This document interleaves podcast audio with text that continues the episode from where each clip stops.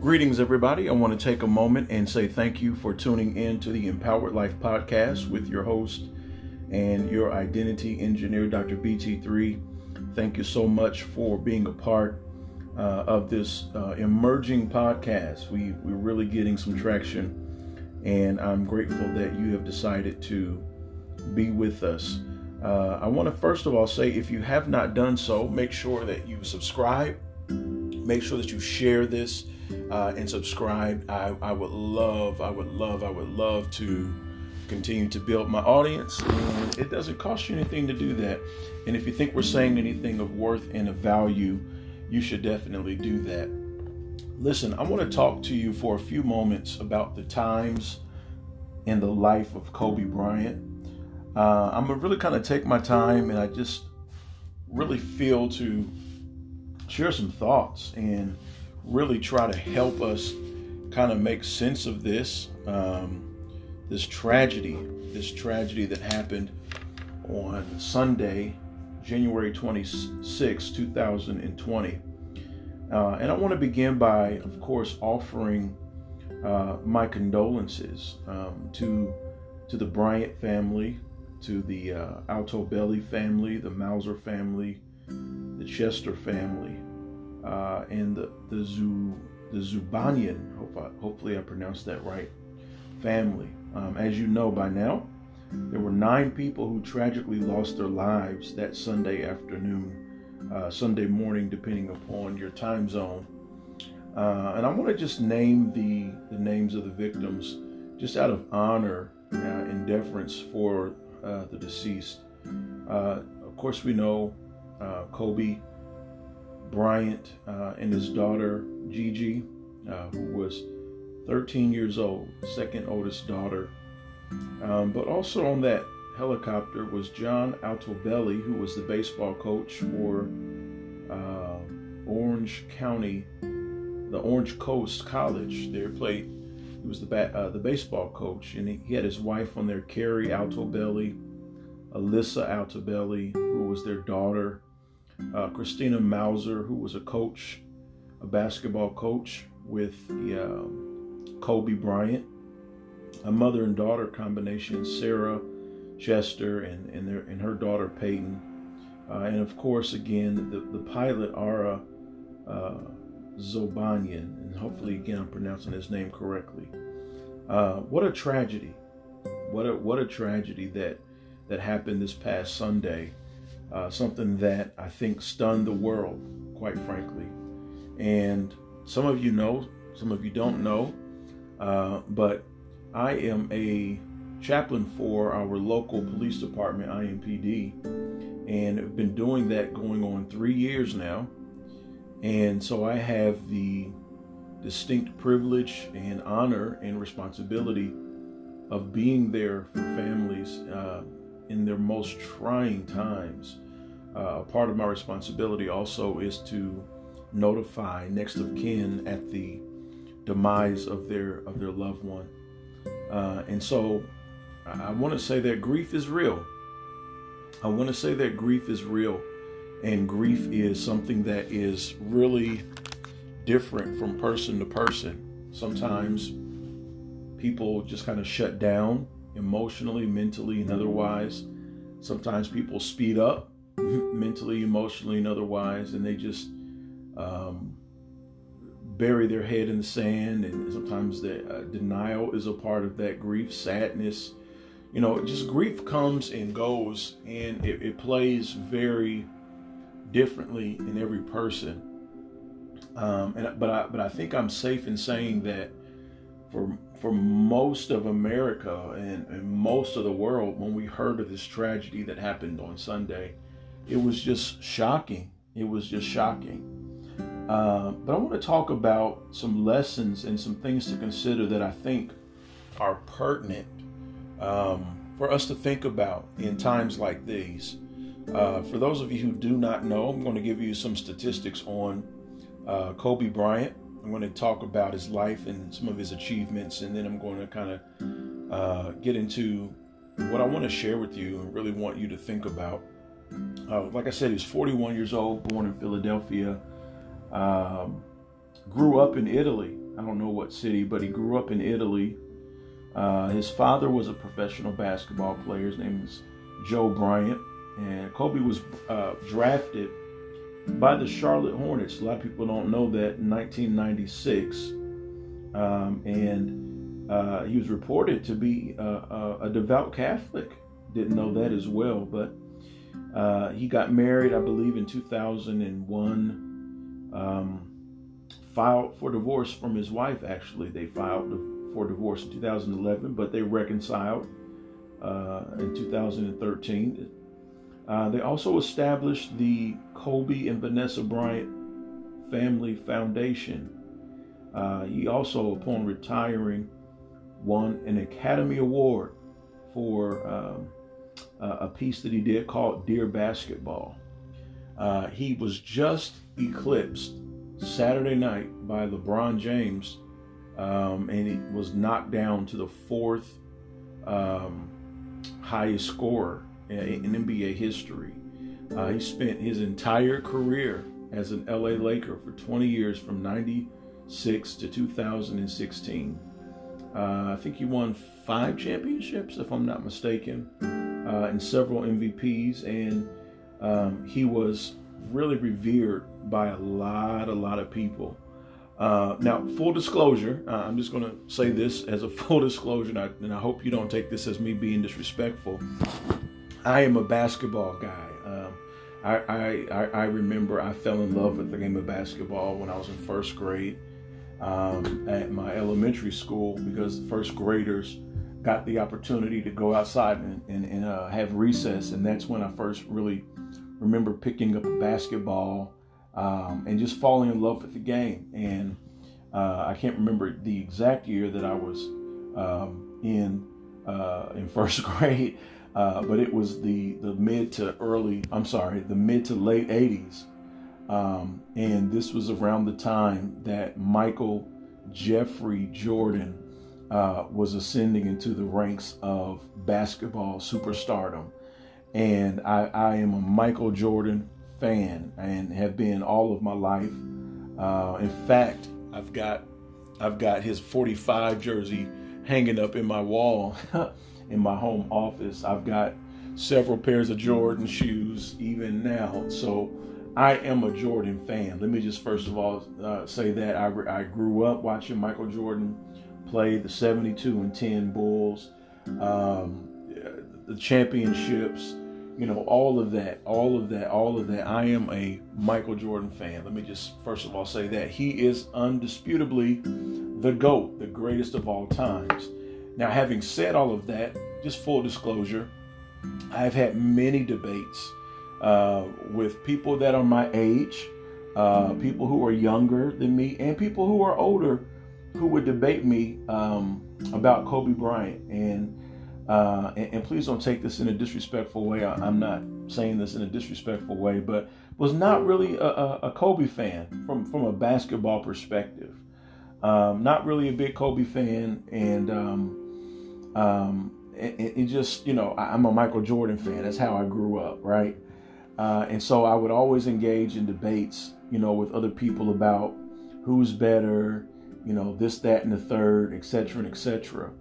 Uh, and so I did not follow Kobe Bryant uh, in his playing years as closely as I did Michael Jordan. Uh, so let me just say that.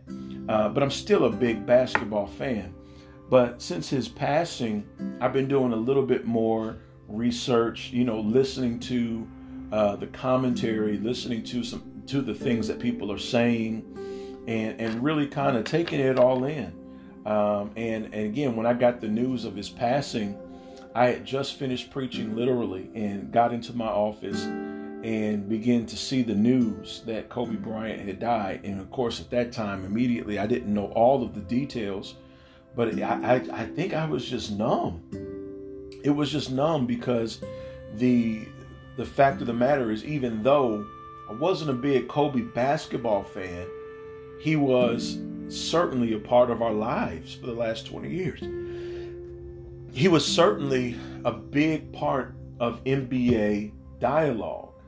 And so, um, with that in mind, you know, that was it was a shock. And then the fact that he and I are very similar, very close in age, um, that hit home. And then eventually we will find out that his his daughter Gigi died, who was 13 years old, and I have a 12 year old. Uh, and, and so there was just a lot of similarities that I think hit all of us as as human beings, as fathers, as mothers, you know, as sisters, and you know, as brothers. And um, I, I want to just kind of talk to us about some lessons and some things I think uh, are important to consider in times like these. And one of the things that I, am pleased to to say that I, I learned after uh, Kobe's demise is that you know he seemed, and just from the interviews that I that I listened to, uh, he seemed to evolve into a better person. And and and I, I was listening to uh, Tracy McGrady give his thoughts in an interview about Kobe Bryant, and he was talking about how they grew up together. And Tracy McGrady would visit Kobe Bryant's home, and Kobe uh, allegedly had made a statement in their youth how he wanted to die young. He wanted to be greater than Michael Jordan, and then you know, kind of end his life, or not necessarily end his life, but have his life ended, you know, on the top of the mountain. And you know, Tracy McGrady went on to say, I'm sure that his thoughts changed and evolved, you know, once he started to have a family. Um, but one of the things that really, really, really began to stick out to me as I was listening to people who knew him talk about his life is that people evolve. People evolve. Even when I was uh, I was watching some of the highlights of Kobe's last game, and he, was commenting. He said, "You know, I, I, came in the league, and everybody kept saying, pass the ball, pass the ball,' and he said, you know, I, I just find it funny that everybody's now telling was telling me all you know all day long, shoot the ball, keep the ball, shoot the ball, and and and just again, it, it just goes to show you that people evolve, that people change. that who he was at, you know, 18 years old, 19 years old coming into the league was not the same guy as he was at 36, 37 when he left. People change. People evolve. And, and I think that's an important lesson that we can take from his life, not from a basketball perspective, but from a human perspective, from a relationship perspective, from a life perspective people evolve. another lesson that I, think is is is really key that I think we should think about too is people are complex. I, I was having a conversation with a family member about a week and a half ago, two weeks ago, and we were talking about uh, um, a very famous preacher who was who was gone on to be with the Lord. But this particular preacher you know, had a past and, you know, but was was pretty infamous.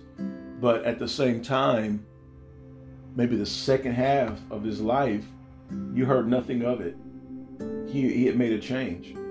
And I was talking with this family member about, you know, how do we view greatness? How do we view people who are great? And, you know, as believers, do we hold each other's past against them? you know, we're not talking about people who, you know, are habitually in sin or people who are still engaging in their sin and in their issues. But we're talking about people who have made a change. And, and, and really, isn't that the impetus of the gospel? That people can change? that even when we are in sin, even when we are wrong, even when we have done things we should not have done, that we can change. That it doesn't have to be that way. And, and, the, and one of the comments that I, I made to this family member, I said, you know, all of those things that, you know, this particular preacher may have done, I said, does that undo all of the good things that he did? And, and I think that's, you know, it's just an interesting thought because even, you know, when you think about him, and I'm not going to you know give his name, but even when you think of other leaders in in history who have done you know some tremendous things for this country. Um, uh, you know, for an example, Dr. Martin Luther King Jr. But he was known to be a philanderer. So do we undo all of his civil rights work because he had some some personal issues? Do we have the obligation to always put an asterisk by people's names when we talk about what they do? They will, be, yeah, they're great, but you remember they are this, or remember they used to do that. Do we do that? Are we supposed to do that? Is that what God would have us do? Is every time your name is mentioned, everybody thinks about how good you've been and how great you've been. And then somebody inevitably says, but yeah, but. And it's just a reminder that people are complex. And I, I, was watching a video today, even about Kobe Bryant, and how there was a reporter who brought up the 2003 rape allegation uh, Kobe Bryant uh, had in, in Colorado. And people were besmirching this reporter's motives. Like, why are you bringing this up now? Like, this is not the time to do that. And it, it just reminds, again, reminds me of, of, of redemption. It just reminds me that people can change, you know, and I'm certainly not endorsing or condoning anything that he did or allegedly did. I think that's wrong. But for his wife to stay with him, for them to even years later file for divorce, call it off, you know, and then go on to have two more kids. That's that says something to us. That says something to us. That says something to us. That says that people can change, people can evolve, that people are complex, that people can be great in this area and not so great in this area. That people can do wonderful things over here and do not so wonderful things over here in this corner. And I think we forget that sometimes. I think we forget that, that, that there are two sides to one coin. I, I think when we see preachers in the pulpit preaching and flowing under the anointing and prophesying and, and teaching and you know doing what they do or when we see basketball players flying through the air and and and shooting and doing you know all of these physical feats that most of us can't do or you know when we see these uh, individuals who are are extra smart and you know articulate and, and our leaders in policy making in our country i think we forget that there is that they put on their pants too like everybody else. I, I think we forget sometimes that that is what they do and not the sum total of who they are i think we forget that one of the things too that I, I think we can be reminded of that was repeated so often concerning Kobe Bryant was his focus, his Mamba mentality. And, and again, admittedly, I, I wasn't a big basketball Kobe fan, but that was one of the things that he was known for is being the Mamba, the the killer instinct, the the focus that he was committed to doing something different. He was committed to doing and being great and being more. And I think it's a good reminder that greatness and excellence does not happen by accident. It doesn't happen just because you want it to happen. It, doesn't happen just because you you sit and dream about it and, and think real hard about it. You have to be intentional you have to be focused. You have to be you, you have to be disciplined. You have to do what you want to do. Yes, but you, you have to do what you have to do. Yes, but you have to do it on a consistent basis. Use focus. And I think the biggest takeaway from this tragedy of, of these nine people is just the reminder of how short and fragile life is. It's a reminder of our common humanity that his death, Gigi's death, John, Keri, Alyssa, Christina, Sarah Payton, and Ara's death transcends what they did and gets to the core that family members are without their family members now, that loved ones are without fathers, loved ones are without mothers, loved ones are without sisters, loved ones are without brothers, parents are without children. And I think that's what hurts so bad. I think that's what hurts so bad is that we were all reminded that we have a Gigi. We were all reminded that we have a Sarah. We were all reminded that we have a John, a Kobe, someone we love unconditionally, someone that we've had ups and downs with, some, you know, someone that we've seen naked, someone that we've seen vulnerable, someone that we've perhaps given birth to. And I think it just reminded all of us of how quick and short and precious life really, really is. And because Kobe Bryant was such a high profile individual, everyone knew him or knew who he was. And I think because we live in such a celebrity culture where, you know, we have Instagram, Facebook, um, social media, Snapchat, all these sorts of things.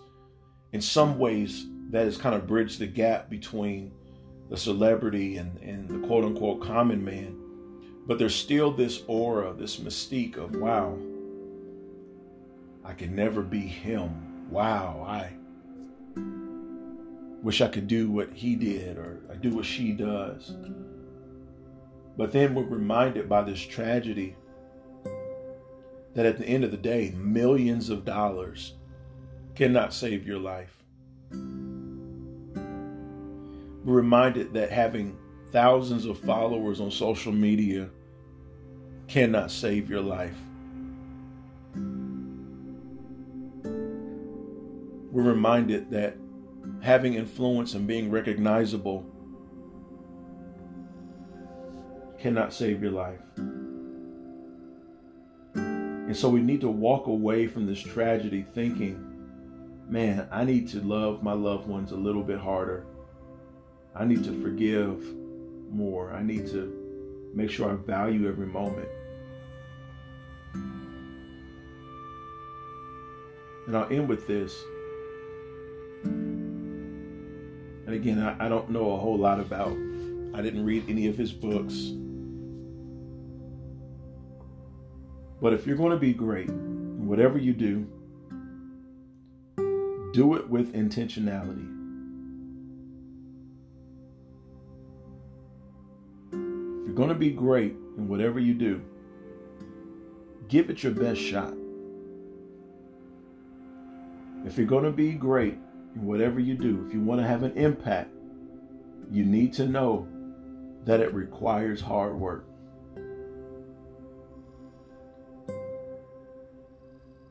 If you're going to be great, you got to put your hand to the plow, not look back and give it all you got.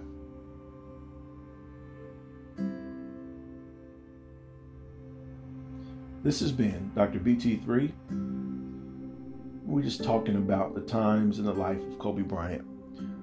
I know I said something to make you think, to make you think. Hug your loved ones a little bit tighter, will you? Peace and blessings. Be empowered.